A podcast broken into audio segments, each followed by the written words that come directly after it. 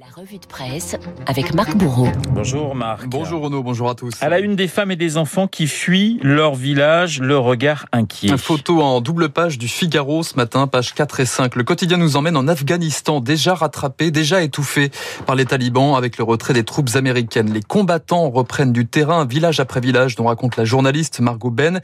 Elle s'est arrêtée dans la province d'Herat. Là-bas, les talibans ont déjà bouleversé la vie quotidienne. Quand ils sont arrivés il y a une semaine, nous dit une enseignante, ils ont d'abord réuni tous les hommes et leur ont listé les nouvelles règles à respecter. Les écoliers, ils recevront une éducation islamique. Les écolières, elles étudieront le Coran jusqu'en sixième. Après ça, elles resteront chez elles et devront se marier à partir de 13 ans. Les talibans s'en prennent aussi à la science. Les labos, les salles d'ordinateurs, les cliniques sont détruits. Les infirmières, les vaccinatrices, nous dit le Figaro, sont aujourd'hui cantonnées à la sphère domestique. L'Afghanistan change de visage brutalement et le gouvernement reste impuissant. L'armée enchaîne les défaites et les ressources s'amenuisent. Seule lueur dans le chaos, une trêve des combats la semaine prochaine. Mais chez les Afghans, dit le Figaro, l'heure est plus que jamais à la méfiance. La méfiance qui domine également dans vos journaux ce matin. La méfiance vis-à-vis du gouvernement en France, alors que l'extension du pass sanitaire est présentée ce matin au Conseil des ministres. Si la Croix titre sur le pass en question, Libération y voit surtout une course d'obstacles. Si les Français sont majoritairement favorables dans les sondages aux nouvelles mesures, le climat, lui, se tend sérieusement, nous rappelle Libé. Mais quelle valeur donner au défilé de samedi dernier s'interroge Deval Fond dans son édito. Quelle valeur donner aux, aux du Covid, aux opposants à la science qui ont étalé leurs théories complotistes. Oui, le débat est une chose, c'en est une autre de mélanger un possible retour des rois de France et de comparer les vaccins aux Zyklon d'Auschwitz en portant une étoile jaune. Pour l'instant, ça tient pour le gouvernement. Mais pour combien de temps se demande l'opinion? Pour l'instant, les excès des antivax légitimes d'une certaine manière la fermeté du gouvernement, mais la colère peut encore se radicaliser, dit le journal. Alors pour se rassurer, les échos regardent dans le rétroviseur le pass sanitaire, écrit Julie Chauve, euh, Julie Chauveau, pardon, c'est un peu comme la ceinture de sécurité. Quand elle est devenue obligatoire dans les années 70, des manifestants scandaient que des milliers de Français allaient périr brûlés dans leur voiture, prisonniers de leur ceinture. Julie Chauveau va plus loin pour trancher le dilemme liberté contre virus. Il faut surtout mieux doser le contrôle. Les conducteurs ont abaissé leur vitesse quand on a installé des radars au bord des routes. Pas besoin de radar à chaque kilomètre. Laissons chacun rester maître de lui-même. De la méfiance, il y en a aussi marque à l'étranger. Oui, alors la promesse des jours heureux de l'optimisme, ce devait être l'état d'esprit en ce moment au Japon euh, qui accueille les Jeux Olympiques dans quatre jours. On en parlait euh, dans cette matinale. Sauf que l'événement ne passionne pas les foules. Pire, il y a de l'hostilité dans l'air, nous dit le New York Times. Un climat de suspicion jusqu'à l'aéroport de Tokyo, rapporte l'envoyé spécial de Libé. Comment j'ai mis 9 heures à sortir de l'aéroport? Article savoureux à lire en page 13. Certains bouclent leurs 100 mètres en moins de 10 secondes. Moi, j'ai mis 5 heures à faire la même distance, raconte Romain Métairie. Pourtant, tout était carré, double test négatif, les questionnaires, les applis Covid étaient remplis. À l'arrivée, la seule personne capable de brodiller quelques mots d'anglais m'a dit « ça va être long ». Dans la foulée, le reporter apprend que sa quarantaine ne sera plus de 3 jours mais de 14 jours, sur un séjour de 23 tout de même. Conclusion, des jeux sous Covid, ça se mérite. Alors de la méfiance aussi en Allemagne, dans nos journaux, dans vos journaux. Et notamment dans le Parisien où l'on apprend que les Allemands sinistrés dans l'ouest du pays ne croient plus vraiment à leur politique. Passer les paroles d'Angela Merkel, la chancelière, passer les promesses d'aide financière, qui sera encore là pour reconstruire. On est tout seul pendant ce temps-là. Les militaires nous regardent en fumant des cigarettes, raconte un Allemand.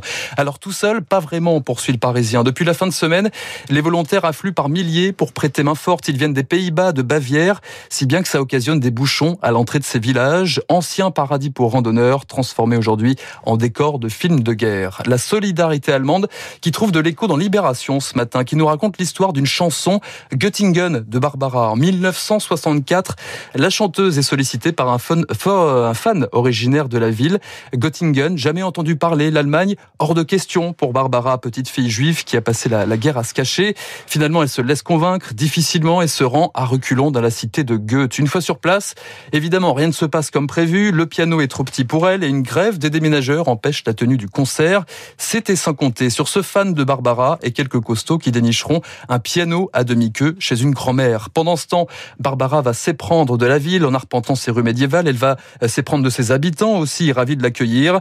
Cela donnera une chanson, presque une comptine, hein, Göttingen, euh, qu'elle jouera au public avant de rentrer à Paris. Une déclaration d'amour qui se retrouve aujourd'hui dans les livres d'histoire des deux côtés du Rhin. Göttingen, ancien refuge des frères Grimm, aime toujours les comptines. La culture qui lève la méfiance, c'est à lire aussi dans, dans Le Monde ce matin. Allez, si le quotidien nous parle de l'affaire Pegasus, d'espionnage à l'échelle industrielle, Le Monde raconte aussi ce matin le boom des vocations dans les métiers du renseignement. En l'occurrence, grâce à la série Le Bureau des légendes d'Éric Rochant, une plongée dans le quotidien de la DGSE. L'an dernier, 1400 personnes se sont inscrites au concours, transcendées par les filatures. Pour autant, l'article calme les ardeurs. Le renseignement, c'est d'abord un métier de bureaucrate. Les agents ne sirotent pas des martines dans des, dans des bars, ils traînent leur plateau sur une, dans une cantine un peu médiocre. Une informaticienne raconte son quotidien. Quand on me demande ce que je fais dans la vie, je dis que je suis au ministère des Armées, que mon travail n'est pas passionnant. Mais le plus relou, poursuit-elle, euh, c'est d'avoir une légende qui tient la route. Si je dis que je bosse au ministère des Armées, il faut donc que je connaisse les itinéraires tel ou tel bar, les noms de rue pour faire illusion. Quoi qu'il en soit, les agents adorent la série, nous dit le monde, et les relations se sont nouées. Le producteur Alex Berger raconte par exemple qu'un fonctionnaire lui a demandé si sa fille pouvait visiter le plateau de tournage. Je leur fais une visite, je leur raconte l'organisation du service, et là, poursuit le producteur, la jeune femme se met à pleurer. Elle m'a glissé en 20 minutes. Vous m'en avez dit plus sur le travail de mon père que lui en l'espace de 20 ans. Le père, lui, est resté silencieux, sans doute une déformation professionnelle. La revue de presse signée Marc Bourreau. Marc est journaliste et non pas agent secret. Encore que... On oui, sait, vous n'en savez rien en on, fait. On n'en sait pas grand-chose. C'est pareil pour Luc Ferry finalement. On ne sait pas. Peut-être travaille-t-il euh, pour certains pays étrangers, mais non, il a l'air de me dire non, non, pas du tout. Il est absolument abasourdi par la bêtise que je viens de dire à l'instant. Marc, vous, ravi, Marc, vous, évoquiez dans cette revue de presse Göttingen de, de Barbara. Ben, je vous propose quelques notes évidemment de cette magnifique chanson. Écoutez. Bien sûr, ce n'est pas la Seine, ce n'est pas le bois de Vincennes, mais c'est bien joli tout de même.